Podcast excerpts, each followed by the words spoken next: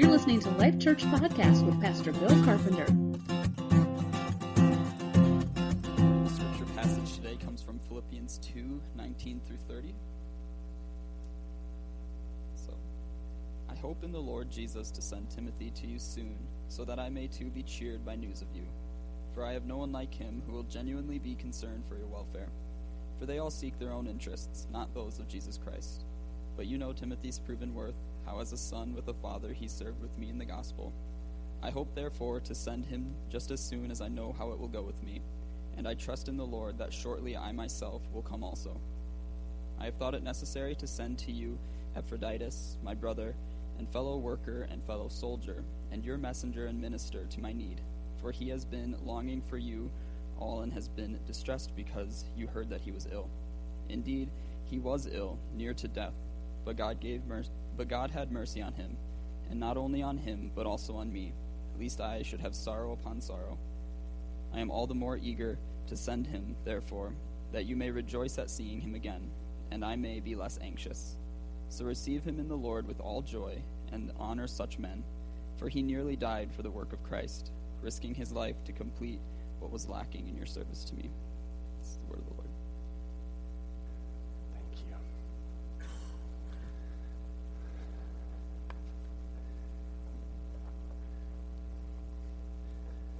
We're going to just pick up this morning right where Pastor Dave left off last week, and I want to uh, sort of lay a challenge out to us today of living a life that is very much selfless and very much courageous. Um, and I want to use uh, these two men today that, uh, that Paul is referencing in this particular part of uh, this, this series on Philippians that we're doing. Um, I'm going to just share a story with you in the beginning here that uh, I've read numerous times over the years. Um, and it's a, a, story of two, two men, two soldiers who were really, uh, they were actually categorized as inseparable friends, meaning that they grew up together. Uh, they spent a lot of their lifetime together. They enlisted in the military together. They trained together. They were actually shipped out together. Uh, they fought in the trenches of World War I together uh, in, in, the same battalion. Um, and during one particular occasion, there was an attack upon uh, this battalion, and one of these two men was critically wounded. He was out in the field, he was not in the trenches. Uh, and there were a lot of obstacles between him and the trenches. It would not be possible for him to get back because of the barbed wire and the other things that, that were, were out there. Um, so, th- this entire area where he was wounded and where all of these men were under enemy fire was, was really a, a, a, to, to, move out of any place where you could hide or, or be covered would be suicidal to, to do that. But nevertheless, his friend and, and, and partner and brother and, and part of this deadly duo of young boys who climbed trees together and did all these different kinds of things together. Um, he, it, it, was just, there was no thought for him that he should not go and rescue uh, this, this man. Uh, and so he started to climb out of the trenches, and his uh, master sergeant pulled him back and he said, Don't even think about it. You cannot do this. He's beyond help at the moment, and you'll only destroy yourself. You cannot do this. And, and yanked him back down into the trench. And of course, with the intensity of what was going on, the, uh, the master sergeant turned his, his, his back to this man to do something else. Uh, and uh, boom, he was out there. And, uh, and he went, uh, he was wounded, uh, very, very critically wounded. by the time he, he got this young man back to the trenches, the young man was dead, and he was mortally wounded and was dying. And the sergeant said to him, What a horrible waste. Why would you do this? This is such a waste. He is dead, and you will be soon. And the young man said, It's worth it. It was worth it. Because when I got to him, he looked in my eyes and he said, I knew you would come. I knew you would come. And he, he, said, he said, that was everything for me in that situation. And he risked his life for his friend. Um, I want to talk to you today about um, the idea of, of Christian uh, unity and working together and, and sort of living out this, this selfless life, if you will. And I believe that, that men and women are, are essentially, uh, when they become mature and they become selfless and they become c- courageous, they really are the, the, the building blocks, if you will, of healthy churches. I believe these are the kinds of people that really, really build and, and, and sort of are, are sustaining very healthy churches. And I believe that there are oftentimes these moments in our lives where God speaks to us individually and sometimes even corporately, He will do this. But He speaks to us to lay down our life in some way to think outside of ourselves more than we ever have, to, to move us to a place of something that is very significantly selfless and requires a great deal of courage or risk, if you will, in our lives. I believe God is accustomed to doing that. I believe God intends to do that.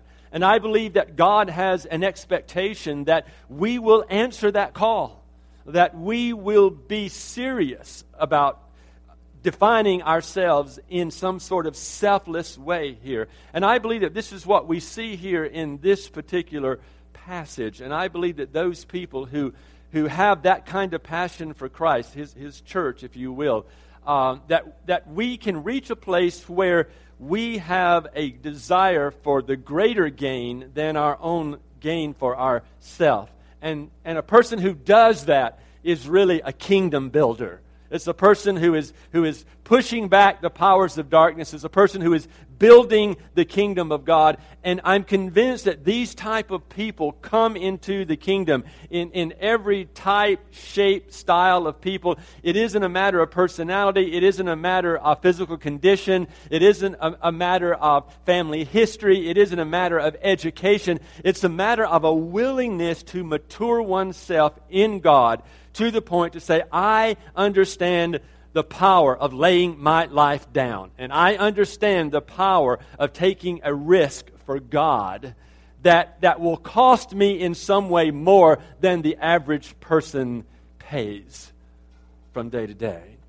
And I believe that, that we can learn from these two men here in this particular passage and I believe that they really do sort of epitomize this level of selfless commitment that I'm talking about, and that is Timothy and Epaphroditus. Now, I am a southerner. I was born in the South, and I have what every southerner has as a disease, and that is called lazy tongue itis okay? We don't we don't say our words like other people say them. We we forget to say the beginnings of some words. We do it intentionally. And we drop endings off very regularly okay? So sometime in this sermon i am going to butcher this man's name okay? So i'm just letting you know that i'm going to say something and it's not going to come out epaphroditus all right? It's going to come out some other way. Please just grace me, smile, and just stay with me, okay? Don't get stuck there and say, look what he did. Did you hear what he said? Okay? Let's just, let's just look at these two men as they are great men uh, that God is used powerfully in the early church. And, uh, and let's, let's, with Paul, look at how he honors their lives in these particular verses.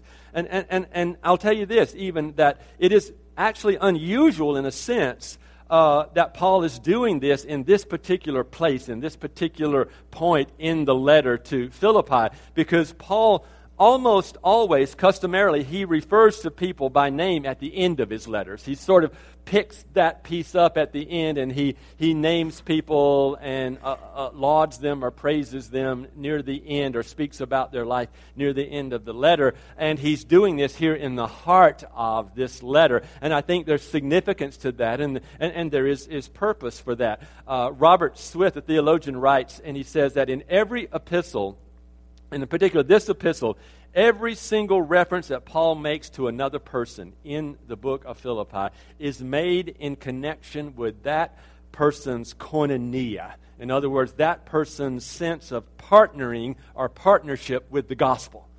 So there's, there's, there's a real sense here that Paul brings these two men up in the, in the heart of this particular book. And he is making uh, a, a, real emphasis here as to the work that they are doing, the work that they have done. And so these two men are serving here in some sense of a model for all of us uh, in, in the body of Christ, as men who have lived this example of exhibiting not only humility and unity, but, but th- and not only having worked out their salvation, so to speak, as, as David talked about. These are men of great works, but these works are not to save them.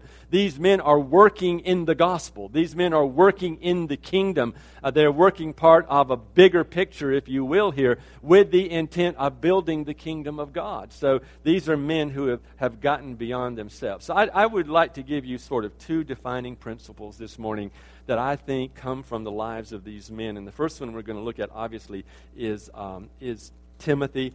And uh, I, I, I, I love Timothy. I have a great appreciation uh, for Timothy. Uh, I think he, he is a, a, wonderful young man. I love working with young people. I love working with college age people. David loves working with teenagers. Uh, it doesn't mean that I don't like teenagers or he doesn't like college age or young adult. It's just we both have a, a sense of being drawn to, to some of those age groups. Uh, now that I finally turned 62, I, I have this sort of awareness of, that I might could be called into geriatric ministry any day, you know, uh, and, and, and that's a really good thing too because there's several of us here in the church and, and we're valid, you know, we're, we're, we're on, we're a part of the team, you know, we're in the, in, in the fellowship fellowship. We're partakers. We're workers in, in the partnership of the gospel and all of that. So, you know, across the board, there, there is this sense of everybody is a part of the kingdom of God. But I love Timothy, and I love the fact that a young man is so, is so invested in the kingdom but also that there are some things about this young man that I think he could have used as excuses, and he never did. And I think that Paul saw his value and said, I'm going to spend time with him, and I'm going to mentor him, and I'm going to shape him, uh, and he's going to come forth. And, and here is this, this young man, Timothy, who is living a very, I believe, selfless life as a servant uh, in, in the kingdom. And so I want us as God's people to look at this passage just a little bit this morning and, and ask some questions of ourselves. Uh, and, and so the main question, sort of, that we lay over this is where are we? You know, where am I? Uh, relative to what Paul is trying to say through these examples of these two individuals, where are we? And so let's, let's just take up Philippians here and, and look at him. And so if you have your Bible, would you just be willing to just turn there, all right? And, um, and, and, and follow along with me here in this passage. Beginning at verse 19, he, he says, I hope in the Lord Jesus to send Timothy to you soon. I, I hope in, in the Lord Jesus. And I want us to see here from this uh, a man who, whose, whose heart and mind shows us this sort of servant's attitude. Paul's use of, of the word hope here uh, is is, more than just a wish. It's more than that, that I, I, I, I kind of want to, or I'm thinking about, or I'm wishing he could, he could be sent to you. But Paul here, it, this word is more of like a confidence. It's like, it's like this is an expectation. I, I expect to send him to you. I in, there is an intent in my heart to send this man to you. In other words, I have I have motive, I have reason, I have intent that this man is going to come to you. I be, Paul is saying, I believe this man has something to give to you. I believe he has something to impart to you, something to offer to you, all right? And so he's got this, this very strong sense of confidence here of sending this young man to a, a, a, church that has been established and is now growing with the intent that this young man can have an impact, that he can, can bring something to them. And he, and he says, I, I, I want to do this in the Lord Jesus. And, and this is not like us saying, oh, if the Lord's will, I'll come to you. Or if, if the, down south we say it like this if the Lord's willing and the creek don't rise, we'll do this or we'll do that. Meaning, you know, I'm kind of thinking I could do it, but if anything comes up, I'm not going to. You know, there, there's always there's always these back doors. There's always these other options. There's always these other opportunities. But I would that we could get to the place as God's people that we just slam shut and lock all the other doors that when God speaks to us and says, This is what I want you to do, this is where I want you to go, that we will say yes. And we won't say, okay, hang on, I just need to make sure I have another option just in case. All right? Paul's intent is that I am going to send Timothy to you. He is going to come to you. That, that we, we want him to come to you in Christ. This is the will of the Lord. And so we're going with this. And, and so it shows that Paul doesn't really make decisions based on even just common sense or, or what he might think is best, but he submits everything to the Lord. And I pray that you and I can live this out as we make this transition to the new church and as the, our, our, sense of neighborhood and responsibility expands, as we're developing committees who are helping us to negotiate how to go around the world and reach other people groups and other cultures, uh, as we're deciding what we're going to do here in the community, all of these kinds of things. All of this needs to come from this sense of this is the will of the Lord. This is what God is speaking to us as a church and as a body. And, and I would pray that you, as, as individuals and as families, could do the same thing. That you could begin to act and live out this sense of this is the purpose of God for my life. This is what God is saying to me. This is what God is speaking into my heart. And I need to go with this. I need to step out by faith and move on this and, and go with this because that is saying, I am going to die to myself. And I am going to submit to the will and the purpose and the plan of God. And this is what young Timothy has done, all right? And so, and so Paul here says, I, I, I want very much, all right, um, to, to send him to you. Uh, and then he goes on to say, I, I, don't, I don't have anyone like him. In other words, I, I see this man as capable of helping you and blessing you. Paul believes the, the best about people and he believes the best about the church. And we're going to talk about that later on in Philippians this idea of looking at the best and finding the best in, in one another. Um, but, but he's saying here, I'm going to send him because I want it to be well with your soul. I want you to, to prosper. I want you to flourish. And so I, I desire to send Timothy to you. And, and you know what? Deep down, he's saying, I believe in Timothy, but I also believe in you. I believe in the church. I believe that God is going to work through you in Philippi. And I want to send Timothy to you. I believe in what Timothy can bring to you. And I want the church to grow. And I want the church to flourish here. And, and so he has, Paul has this tremendous sense of responsibility to lead in optimism. All right? And, and I, I would challenge you and I that as we're going forward in the things that God is asking us to do, here's what I, I'm kind of sort of settling down to is this reality that that to move to another facility and, and to, to renovate that facility and get it ready and, and to move into that facility, that's just a small thing. All right? That's a piece of preparation. You know, and here's, here's the problem with that. We can get so engrossed and so involved in the, the, the, the rejuvenation of a building, if you will, that that takes all of our perspective and, and, and our perspective will close in to that building to that facility and we'll miss what god is saying in the bigger picture that building is for us but it is for the purpose of expanding expanding the gospel that expansion of the gospel is god's heart it's not for a building. It is for us to understand how we are going to impact a neighborhood, how we're going to reach beyond where we are. And so I, I would challenge us that, that we see, as Paul sees, that we see the value of the neighborhood. We see the value of this city. We see the value of global connections. That, that we see these things in such a way as to say, I see how God is working. I see how God is moving here. And I think Paul is saying to the church at Philippi, I'm going to send Timothy to you because I believe in you and I see how God is working through the church in Philippi. I see what God is doing, and I see the need that is there. And that need is for us to be equipped and, and, and to, to grow in our spiritual maturity. And young Timothy is selfless enough to go. To, to not to, to, to, to step back and say, oh, wait a minute, let's think about this. He is, he is able to go. He is able to do as Paul uh, directs him to do under the leadership of the Holy Spirit and the direction of the Holy Spirit, okay?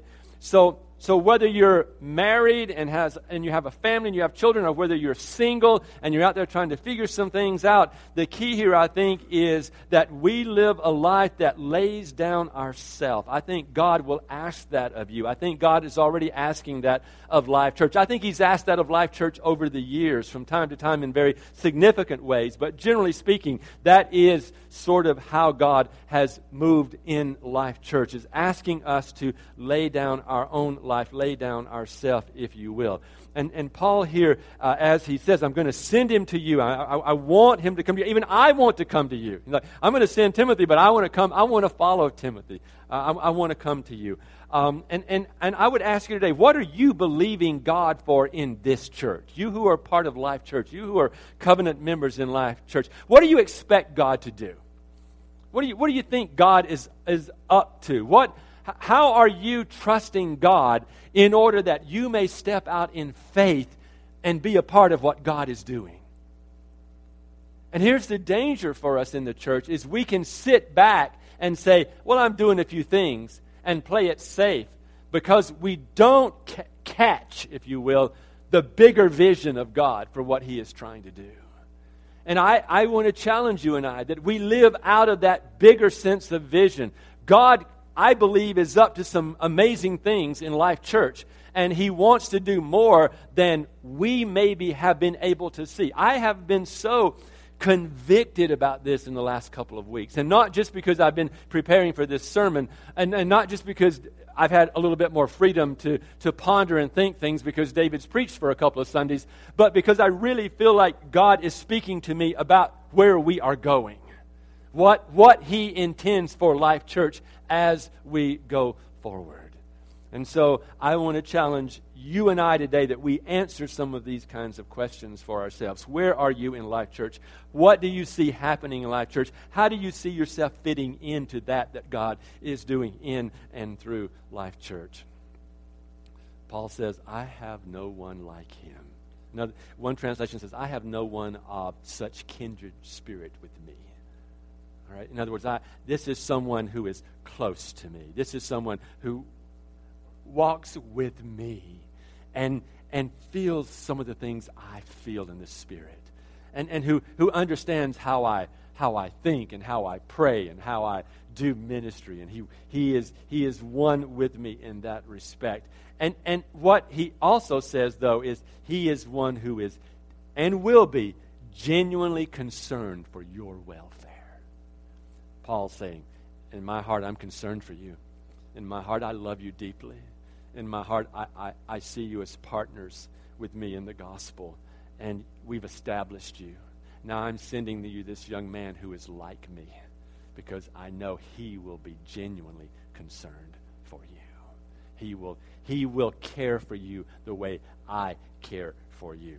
Uh, throughout the next few minutes, I'm going to I'm going to name three or four people probably in Life Church, uh, just because I want to use you as examples, uh, not to embarrass you, but I, I just I, you're the you're the best I have, and this is Life Church, and I want to bring this home to us.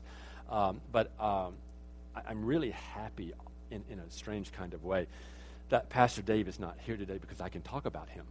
Uh, so it's really you know this is really sweet to be able to do this, and uh, it, it's not that I would in any way want to embarrass him, but a couple of things I might say about him today could embarrass him in, in, in the best sort of way here. But I want you to understand that I don't want to just talk about Paul, this great man of the New Testament, this great man of the church. We, we need to talk about him. We need to, to understand him. We need to study his life. We need to study the history that he has given us, all right, of the, of the church, the early church. But I, I love to bring Scripture home, and I love to set it right down here in Life Church and say, look at what God is doing, you know. And, and so when I think about a Timothy, I think about a Dave Sinkgraven. And I've seen a couple of others of you who you know, you're growing and you're maturing in, in some ways and you're doing things that are selfless and you're making decisions outside of yourselves. And I go, look at there, there's another Timothy, there's another Timothy, there's another Timothy. Not, not looking only at men, but looking at women as well, and not seeing this as a gender thing, but say the spirit in which Timothy is exuding. You have that whether you're a man or a woman, whether you're young or old, whether you're, you're a little overweight or a little too skinny, or whether you got a dollar in your pocket or you don't. That is not, those things are not the issue here. It is the spirit of Timothy that Paul is looking at and talking about here and saying, come on, church. This is how we function. This is how we live. This is how we relate to one another as the body of. And so I, I, I land there. But I want to tell you this I, I, I know confidently. Um, shoot. Uh, I'm emotional right now for two or three different reasons. And this has been a very intense week for me in, in some ways. Um, but uh, David and I had to go to court this week. Neither of us are in trouble. Um, we just had to go to a court appearance, and, and he had to serve as a character witness in, in Pierre, South Dakota, in a very intense and unique uh, resentencing uh, for someone who was up in the penitentiary. Um, and, it, and it was very, very emotional and very intense for both of us, for him in particular. Um, but, but the night before we left, I went along to be support to him, knowing that this was going to be very difficult for him. Um, and we were warned of that. Uh, so I went along to be with him for that. Uh, but the night before, and I had promised him way back I would do this. I'll go with you, and I, yes, I will go with you, and I will support you, and, and, and all of that. But the night before, in, in the late night, I got a call that my brother, who is uh, 15 months younger than I am, had suffered a severe heart attack um, and, and was in a very dangerous and precarious place. And here's the thought that, that came to me um, okay, God, what do I do if I need to go, if I need to leave here and go to Georgia uh, very quickly here? What do I do? I promised David I would be with him uh, in, in, in Pierre. And so I, am probably not going to be able to. I decided I wasn't going to be able to do that. You know, uh, what, what am I going to do? I've got to get someone to go with David, um, and uh, and I've got to I got to take care of the church. So I started texting David, you know, and and he said he said don't worry about anything. You just you just go. And and that was really sweet, but that's not what I'm getting at here. I mean, that was that was great of him that he would he would be very self-sacrificing that way. That he would he would lay down uh, his desire for for my moral support and insight at this trial. Uh, he could just lay that down. But it was that I sat there for a moment and said, Thank you, God, because you have given me a young man in my life who not only will lay down his life, but here's the beauty, God, is that I could leave right now and I know that Dave Sinkgraven has my heart. He has the same DNA and he loves Life Church just like I love Life Church. And I know for a fact that if I if I walked away for whatever I had to do, he would think, what do I need to do for Life Church in the same way that Pastor Bill would do it? And and he would hold you in that same way. And I'm pretty confident he might even hold you better than me. All right? Because he has that ability to do that. But here's what I want you to see I want you to see that here's two men that have spent over 10 years together. All right? Um, Paul's had Timothy for a, a, a, this number of years, but, but we've, we've been together longer than that in Life Church. And, and it, it's amazing uh, the, the connection that is, is there for Life Church. So I trust this man completely. So I, I'm telling you that, that what, what God is speaking of here, he does. And I, and I have that experience, and you do too, that we can see the relationship of an older man and a younger man. I'm not in any way advocating that you should see me as Paul or David as Timothy. I'm just saying that conceptually, that's where we are and where we have been and where we have tried to be, is two men who work closely together and serve faithfully closely together you won't hear in this church people talking about how, well, the senior pastor is aloof and the associate pastor is over here and they don't connect and they don't have relationship or there's tension or there's this or there's that or, or those kinds of things. You're going to see God work through us as, as a team. And I would challenge you to come on board with that sort of concept that, that it's not even just a Bill and Dave show. Please let's get away from that very quickly, all right? And say that Bill and Dave are pastors of this church, and we have an old guy pastoring and a young guy pastoring, and they're doing it together, and they're doing it pretty, pretty decent in relationship with each other, and God is, is, is blessing. But how do I come into that then? And see, Paul is sending Timothy to Philippi, even though they are so closely connected and knitted together. Paul's saying, I'm going to send you. I can't come. I'm in prison. I can't do this, but I can send someone who knows my heart, who, who feels like I feel for the body of Christ, who wants to see the kingdom grow and, and move forward. I'm sending him to you. And what I'm saying is, what Paul is saying, because he's already talked about this partnership with everyone in the gospel and this unity and all of this, he's saying, I'm going to send Timothy and I want you to come on board with him. And so, what I'm saying today is, where are you in that dynamic of all of us coming together? Yes, I'm the senior pastor. Yes, David is the associate pastor. But you, we are the body of Christ in Life Church. We are the body that works and functions together. We are the people of God. And you have giftings and callings and abilities to be used. And you cannot sit back and, and say, I don't want to take the risk. Or, wait a minute, God, I got to make sure there's a back door and an exit for me in case something goes south. Or I don't like what's going on. Or I've, I've been put out of my comfort zone. No, we say, hey, I am getting on board here with what God is doing. And many of you are sitting there saying, I'm on board, Pastor, I'm on board. What are you talking about? I, I know you are, but I'm saying, can we, as God's people, can we live and commit to living this selfless life that says, whatever God asks of us in the future? See, so what I'm saying is, that can we transition out of just being comfortable as the body here and enjoying the relationships that we have and enjoying the koinonia and the fellowship? Can we make sure? Can we do what we need to do to make sure that we are laying down our lives so that we're saying, okay, God, we love what we have here, but you are transitioning us. You are moving us in some ways as a body. And can we lay down our lives and say, God, whatever you ask of us as Life Church going forward, we will say yes. We will do what you have called us to do. He uses this term genuinely. Uh, and I, and I, I love that he, he will be genuinely concerned for you. All right? And, and this is this is a word that has connotation to it. If you, it's used here as an adverb. There's, there's, there's like four related words in the Greek that are adjectives, and if you look at those adjectives and study them a little bit, you'll see that they, they, you, they really sort of give this idea of legitimacy, uh, of genuineness. It, it's like that of legitimate in the sense of Timothy is a legitimate son to Paul even though Paul is not his birth father, there's a legitimacy that he is a son of Paul.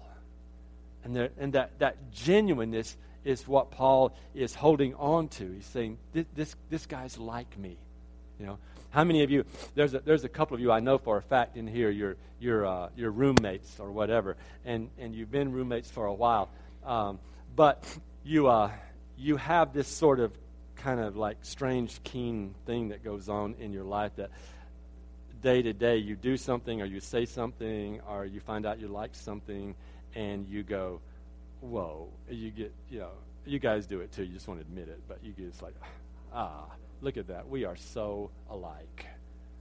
You may be very different in some ways, but you're so very alike. And it's like, there's something more here. We're like we're like kindred spirits, like we're like lost sisters or we're like lost brothers, you know? And you know what? I'll tell you this. There are people who don't have that and they long for it. They like it. They like they like it when they see it or when they recognize it. And there's a couple of you sitting here going, gross. That would be so awful to have to live with someone who is like me. I don't want that. But you're probably people who are going, gross. I don't want anyone to live with me. I want to be by myself. You know? And God doesn't call us, He doesn't hermitize us, okay? He calls us to be in community. He calls us to learn about one another. He calls us to live in this with one another and, in a sense, become more alike. All right? I'm going to tell you what, in the relationship between your pastors, Pastor Bill and Pastor Dave have some really major differences. All right? What we find kindred and what we are alike in is that we are after the gospel of Jesus Christ and we're after establishing Life Church and ministering to you and trying to be as selfless as we can in that process. But I had to sleep in the same hotel room with Pastor Dave this weekend for a night, and I'm going to tell you what, that boy and I are not kindred in some ways. At all, okay? And I am never going to sleep in a hotel room where you turn the air conditioner off and throw the covers to the side and just lay out there. I spent the night with the blankets up over my body and around my ears, going, Oh my goodness, he is an alien.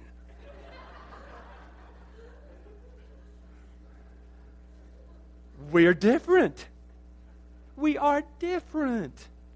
That is something. Is, and, you know, bless his heart, twice he indulged me. He never turned the air conditioning down, don't, no. But he took me to get a cup of hot coffee. And he sat there in the car. I said, You want, I'll get you something. No, I'll, this water is just fine.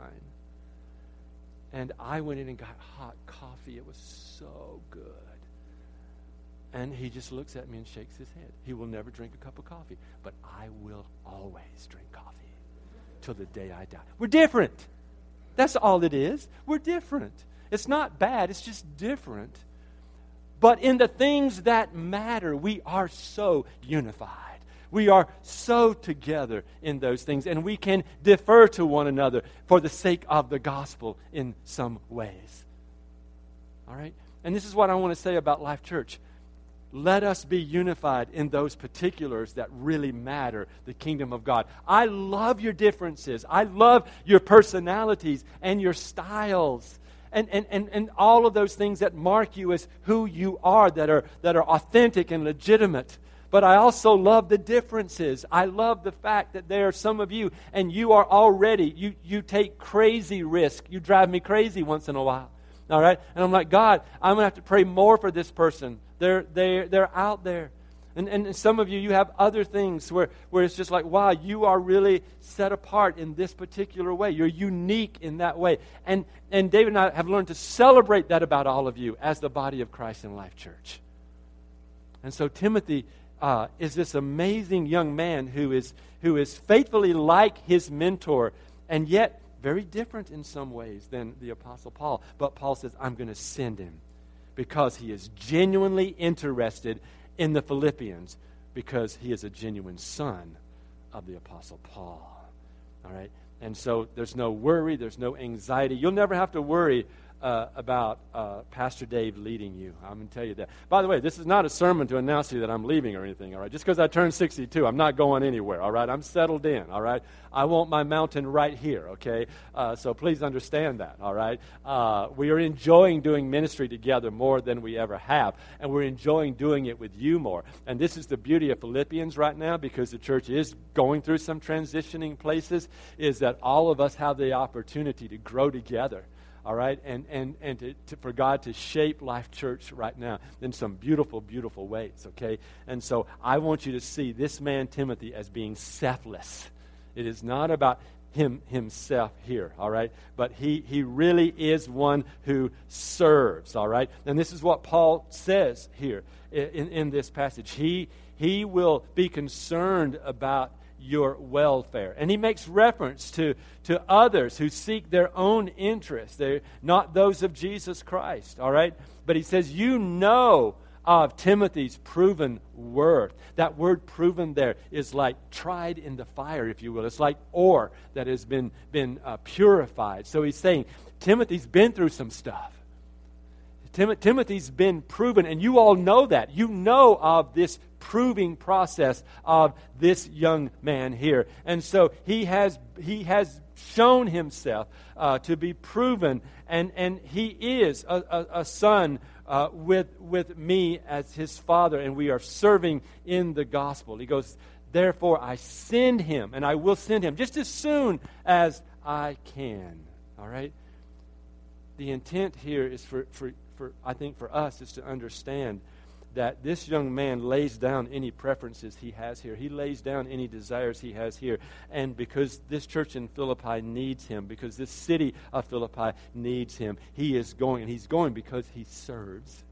He is going out of this servant heart, this servant mentality, if you will. Uh, and, and, and, and the word that's used there for, for him uh, as, as a servant or as serving um, is, is really a word that, that we would, we would probably put words like slaving away. Some of you, you talk about jobs that you don't want to do. We, we obviously uh, think that slavery in itself is heinous, okay? Uh, and, and, and so we would have no part with that. Uh, but once in a while, you'll do a very tedious job or a very very dirty job or a job that you just don't want to do. Yesterday, I sat on the roof of my house and dug with my hands out of the the, the drain things that what are the, what are they called? Gutters. Yeah. Those, well, you all know where I land. Yeah. Up on the top of my house, digging out nasty stuff out of the gutters because it's rained so much and all the water just goes over the gutters. So it dawned on me one day looking, I wonder why that's happening, you know, and then it dawned on me they're probably full. And I mentioned that to someone and they said, well, you idiot. Of course they are. Why else would the water run over them? You know, and I'm, I don't know. I'm just curious. You know, well, you're not curious enough. You should have cleaned those out last year. You know, I didn't know. I didn't understand. You know, Dwight did it last year. Oh, thank Dwight. Thank you for taking care of my gutters. Uh, you know, Dwight looks out after me. He's he's he is he is marvelous that way. All right, but here's the thing: is I you know I, am I'm, I'm up there d- doing that. I don't really know what I'm doing, um, but you know, I, I, I did it. I, I, I, tried to do it. You know, I, I, God didn't necessarily ask me to do that. What I'm saying to you is sometimes you may find yourself in a position where you're doing something that you maybe really don't think you know how to do very well. All right, uh, but but it may be it's yours, and it may be that God lays that there for you, you know, and, and that, that you can do that, you know. But I'm, I'm up there on, on the roof and I'm going, what, what am I doing? I, I you know, I don't know what I, I'm doing here. But there was a need, and I, and I took care of it for my family and for, for our home. But, but here's what I'm trying to say to you. you you need, you and I, going forward, we, we, we've got to be willing to say, you know what, I don't care how I look believe me, I looked really dumb up there. And cars were driving by, you know. And, and after I got up there, I realized that I probably shouldn't have gone up there with flip flops on. Um, and, and I, had a bi- I had a big bucket with me so I could put stuff in it. I didn't know what I was going to put in it, but I figured if there's stuff in there. You got to have something to put it in, so I took a big bucket up there. Do you know that when a gust of wind comes up and you have a big bucket in your hand and you're standing on the very top of your, your roof, you're in a precarious place. That's dangerous. I, I wouldn't recommend that you do that. All right? What are you saying, Pastor? I, I'm saying this. I'm not asking you to do something that, that's going to make you look dumb or stupid. I'm not talking about throwing caution to the wind here. I'm, I'm not talking about being out of order in some way.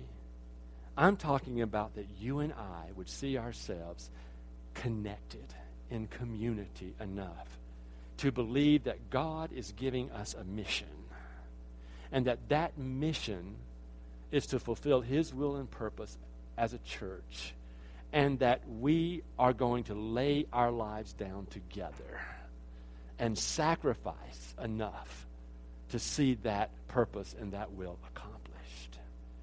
And that it isn't going to be me or I who matters. It is going to be the purposes of God that matter the most. And when we lay ourselves down, we are, we are saying, I present my body a living sacrifice. In other words, I become selfless here in this place. And this is what Paul is describing as Timothy. Now, let me take you just a little further over here, okay? Because he, he leaves Timothy um, and, and he begins to speak um, about this young man. Uh, he says, he says, I have thought in it necessary to send to you Epaphroditus, my brother and fellow worker and fellow soldier and your messenger and minister to my need. I, have in no way have I done Tim, uh, uh, young Timothy justice here this morning. In no way have I done that. Okay, I didn't intend to. I, I can't, this this isn't a sermon about Timothy. All right, and we could we could talk about Timothy for days. Okay, but I want to move on here so we can we can get done here. Uh, this, this is the second person in this duo that Paul uses to, to emphasize something here. And, and I think it's important. Spiritually mature men and women are selfless servants, just as, as, as Timothy is, and, and, and cares more about the, the bigger picture than, than themselves, all right? Um, but there is another defining principle here that I would like for us to look at, and I believe that is that spiritual men and women are courageous as well. They're not only selfless, but they are very much courageous. And I think Timothy uh, is, is a marvelous example of selfless service, all right? But I also think that um, Epaphroditus is this really superb model of kind of like suffering and courage, if you will. And um, his name only appears twice in the New Testament. Timothy, on the other hand, 24 times he's talked about and named, all right? And, and Timothy um, sort of fits this pastoral bill, while, while uh, Epaphroditus, uh, he, he is, is more this, this sort of like deacon kind of, of person, all right? And, but Paul is giving him preeminence here in this passage, and he's, he's devoting, actually, he devotes more words to to this man than he does to Timothy here in, in this sort of commendation, if you will, all right? And, and I think he's got a, just a, a wonderful sort of resume that comes across in this verse that I read to you. He says, I think it's necessary that I send this guy, Epaphroditus, back to you, all right? He is my brother. He is my fellow worker. He is my fellow soldier. He is your messenger. He is the minister to my needs. Whoa. Look at all this guy is doing uh, for, for the kingdom and, and for Paul. And so, very quickly, Paul says he is a brother. And this term brother sort of it, it, sort of gives you this idea of sort of this, this sort of warm personal intimacy and friendship. Paul has this relationship with Epaphroditus. They're, they're tight, if you will, because, well, they're, they're united as brothers in, this, in, in their spiritual family, if you will. Um, but I don't think that Paul uses the term brother lightly. I don't think something he just, he just does, like, because it, it's, he heard it somewhere. Have you ever had someone in, in, the, in the body of Christ who is quite like zealous and, and quite sort of like they look religious, they act religious, they sound religious, you know, they're, they're quite intense. And so everybody is brother and everybody is sister, and they will, they will call you that, you know. They'll walk up to you you know, in, in, the, in the mall. You know, you're walking in the mall and you see this person, you smile because you're, you know, you both know that you're Christians and it's great. And, and that person just, you know, walks in and goes, Sister Nikki! And you're just like, oh my goodness, he just called me sister right here in the middle of the mall. That's strange. That feels a little strange. You know, it can. It can feel strange. All right? But Paul is saying, hey, I'm going to send my, my, my brother. He's a brother to you. There's significance in this. I, I never really appreciated this very much until a gentleman that I greatly admired and uh, uh, followed and, and, and loved in the ministry uh, in, in, a, in a, a meeting together. Uh, he, he came over at a break and uh, he put his hand on my shoulder and, and he said, Brother Bill. And I liked it all of a sudden because we have this relationship. We, there's a connection between us. And I know this man's faith, and I know his sacrifice, and I know his commitment, and I feel far inferior to this man. And, and he comes over, but he puts his hand on my shoulder and says, Brother Bill. And I was like, wow, that, that felt nice to be called brother. I, I want to identify with this man. I, I, I, want, I want to identify in the same company as this man. All right? Once in a while, we will use names with some of you. Uh, and most of the time, those are really very genuine. Once in a while, it's to be a little bit funny. Uh, you know, David and I were talking this this week on the ride to Pierre. Uh, we were talking to um, a, a, a, young lady that we uh, were with there, and um, uh, later we had been talking about you know just being being brothers and and and my my role as sort of a spiritual father, his role with me uh, in the associate pastor's role and the things we do. And we're going over some of this stuff that, that I'm talking about today. Um, but uh, this, we met this young lady at the at the trial, and it happens to be Charity's sister. Uh, and and David just says to her, he goes, he goes, yeah, you know, we refer to Charity as Saint Charity. And, and we do. In, in a loving kind of way, we refer to charity as Saint Charity. All right? D- David does it way more than I do. All right? So I, I, I don't offend her nearly as much as he does uh, by any means, okay? Uh, and, and we, we smile when we do that, or we sometimes we even laugh after we do it, you know. But the reality is that there's a part of us in our heart we do that joyfully because we realize that charity, many Sundays, she is opening the heart of worship for all of you. She has a special place in Life Church, folks. Uh, so does Nathan as well. He is a, in my estimation, Nathan is a psalmist. He's all he's many other things, all right? But one of the things that I most love about Nathan is that he is a psalmist. And he I can call on him at the last minute and he can open our hearts to worship. And he can do that genuinely and, and wonderfully, you know. And so we, we see these two individuals and we value them because we see that they are in this with us. And, and we could give them legitimate labels and titles. And I could be formal if I needed to be. Sometimes I am. Sometimes, guys, I'm very appropriate. Please, please understand that. Sometimes I really am. I, I, know how to function. I know protocol. I, I can do that. I just don't a lot of times, you know. But but I can. So so I can I can say Dr. Hitchcock. It comes it flows out of my mouth very easily, you know. But I like Nathan, and I like thinking about him as a psalmist, and I like asking him to play his guitar and, and to lead us in, in, in song. I love Charity when she gets up there and she really doesn't say anything but then she opens her mouth, and I, I feel the presence of God because she and the team are leading you and I into an experience of worshiping our God. We're in this together. We're doing this together. And, and she's serving in such a beautiful way. And she is my sister. All right? And I'm proud to say she is my sister.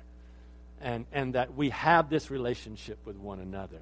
And, and when I ask her to do things, she willingly does them. And so does her husband, who is my brother, all right, and serves as an elder. I could call him Elder Wade. I just don't like to do that, all right? I like to call him Wade. I like that he is my brother, all right? I, I, I love that kind of connection. And so Paul can do that too. He can call Epaphroditus his brother. But he goes further and he not only calls him his brother, and there's a lot we can say about, about a brother, but he says, fellow worker. He's in the kingdom. He's a workhorse in the kingdom. He's doing whatever he's asked. Paul is in prison. There are no no cities to take for Jesus right, right at this moment. There's, there's no glorious mission to the heathen right at this moment. Uh, there's, there's everyday chores that need to be done here, like going grocery shopping and helping cooking and finding people that Paul wants to, to talk with in, in some way and bringing them to him, helping probably by transcribing some of the letters because of, of, of, of Paul's situation. But Paul doesn't like make it very trivial here that his time in prison is, is, is empty or, or not profitable. he is not wasting his time. He is recognizing that God has put a young man in his life who is serving him and they are and he's making a valuable contribution to the mission. He's a fellow worker in the great work of the gospel of Jesus Christ. Even though he is behind the scenes, he's that that that back there kind of servant, all right? But Paul is saying we are co-workers. In that sense, we are equal in the work of dignity and of serving God and of being faithful to people's needs and proclaiming the gospel. And so they abound in this love and this camaraderie with one another as fellow workers. And you got to understand that in this day and time, the state didn't take care of a prisoner. It wasn't their responsibility to feed the person or, or, or to see to their needs, medical needs, or other kinds of things. Paul needed someone, and the church at Philippi made that happen.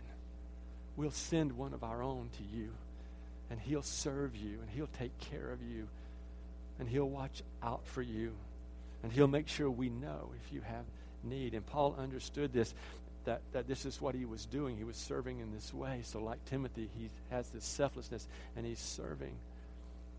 But, but the beauty here is that Paul is saying, Epaphroditus, we're, we're right here together, brother. We're doing this together. It's you and me.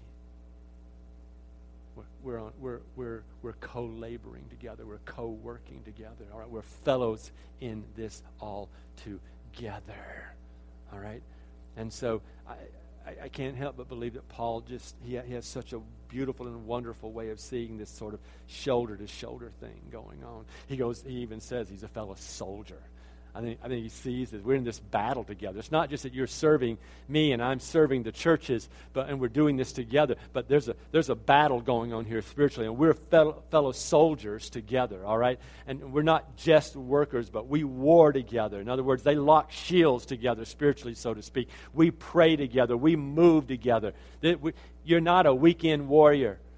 All right, yeah nothing against you who are in the military and in the guard, okay? Please understand. I'm not I'm not in any way inferring anything negative there at all. I'm just saying there are some guys who go out there with their big toys and they pretend to be warriors. No, these guys are on the front line.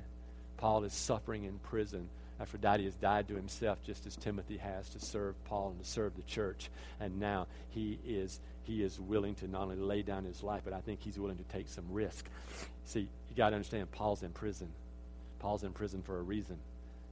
And Epaphroditus says, You know what? I don't care what people think. I'm going to stand beside you. I'm going to serve you. I'm going to take care of you because I'm with you. And Paul says, He's, he's, he's, he's right up there with me. I think Paul had this unique way of just like bringing people up. And I want to tell you something there's not a hierarchy for, except for the sake of decision making and, and government, governing the church here. But we are equal in the body of Christ men and women together serving God. We are equal, and we are a team. We are a body. We are a people who are serving God. Some have positions, and there, there are things around those positions, but I'm telling you that when it comes right down to it and the dust settles, I'll take any of you and stand you side by side with me, and we will stand together for the gospel of Jesus Christ. And we'll be co laborers, we'll be co workers, we'll be fellow workers, we'll be fellow warriors in this thing together. And, and I, I would stand with you uh, over over this world any day. And I'm asking you to stand with each other. I'm asking you to be willing to do that. I was, I was so um, proud of Pastor Dave this weekend because he had to testify and give a character witness uh, for a man who committed a murder, a heinous crime, a horrible crime. And at age 14, he entered into the penitentiary. He was an eighth grader. He killed a man. All right? There's no denying that. All right? But as an eighth grader, he went into a system of adults in a penitentiary and has been there for 20 years. He is 34 years old now. But the Supreme Court has made a rule, and that rule has allowed that man to be resentenced. And that is not the biggest and most important piece of this, in my opinion. That's great that our that our Supreme Court has done this, and this and this man has opportunity here. Uh, but what is, is so amazing is that from when he did this heinous crime at age 14 there was a point in there where God got a hold of his life and transformed him and changed him. and he is a believer. He is a follower of Jesus Christ. There is redemption there, but now he has a greater ability to see freedom, and he will go up for parole in five years as a result of the testimony that was given over the last couple of days in Pierre. But the reality is that there were many who did not want this to happen. People vested in the victim, people vested in the, the, uh, the judicial system, and people who just have opinions. And Pastor Dave suffered something for that. And there were people who literally, verbally uh, assaulted him uh, over the past two days because of that. All right? Uh, and, and, and he was forewarned that that could happen. But he was willing to go and stand up, believing that everybody deserves a chance, that everybody should get a chance to be rehabilitated. All right? And he did that out of the sense that Christ died for all of us. And we're all equal. We're on an equal plane in that respect. And, and this man did a horrible, heinous crime. But he has been redeemed by God and forgiven.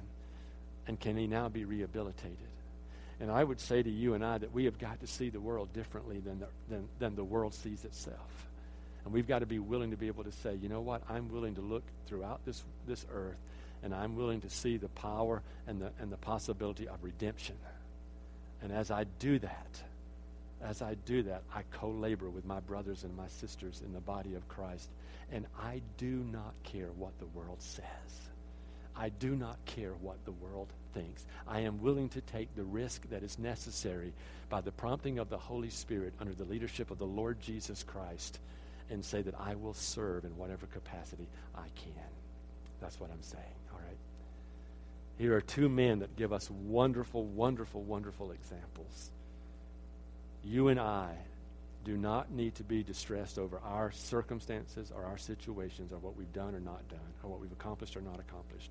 God is able to use every one of us for his glory and his honor. And this, I believe, is something Paul is trying to get across to us. Look at the example of these men and, and follow this. Uh, let me close with this. I know for a fact that there are a number of people in Life Church um, who have laid down their own will and their own preferences. I want to I want to just point to two of them as we close today, and tell you how how I how much I appreciate you as a body. Um, and, and that is uh, two people in this church who are doing something for God right now that I think is absolutely essential, and that is reaching a generation of high schoolers, and that's Andrew and Kayla. And I have such great admiration for their willingness because I get to hear from both of them and I get to know their heart. And I know that in their heart, these are not things that they would just do just because they wanted to. But they feel the prompting of the Holy Spirit and they feel the leading of the Lord Jesus Christ to do this. And so they are laying down personal aspects of their own life right now to be able to do this and to do it in some ways sacrificially. There are other things they would rather do, but they're not. This is the caliber of people we have in Life Church. There are people here who are more than willing to be selfless and to take risk and to be courageous. And I pray that you will be one of them and that together we will rise to the occasion and make a difference as Life Church. Amen. All right, we have the gospel now.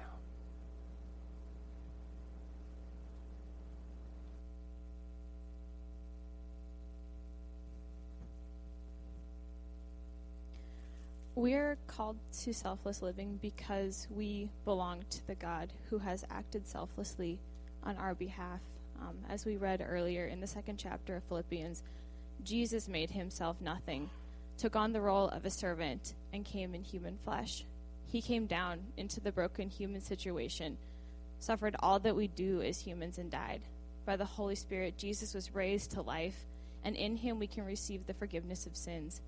This Jesus will return and heal the earth, and God will dwell with us.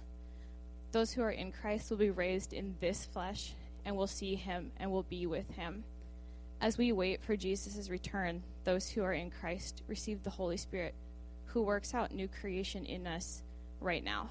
By the Holy Spirit, we can live out the life of new creation in advance as the Spirit helps us to be selfless, to be mature, to love, to be courageous for the gospel, and to live in unity with one another. If this is new to you, or if you have any other need to talk with someone or pray with someone, the prayer team will come up, um, and you can do that. Otherwise, I'll pray and you can be dismissed quietly. Gracious Lord, may we live faithful lives as the people of Christ. Holy Spirit, help us to be selfless as Christ has shown us to be. Please work out new creation in us and help us to live obedient lives until Christ returns. Bind us together in your unity, triune God, and may you make us courageous um, to live lives for your kingdom. We pray this in the name of the Father, and the Son, and the Holy Spirit. Amen.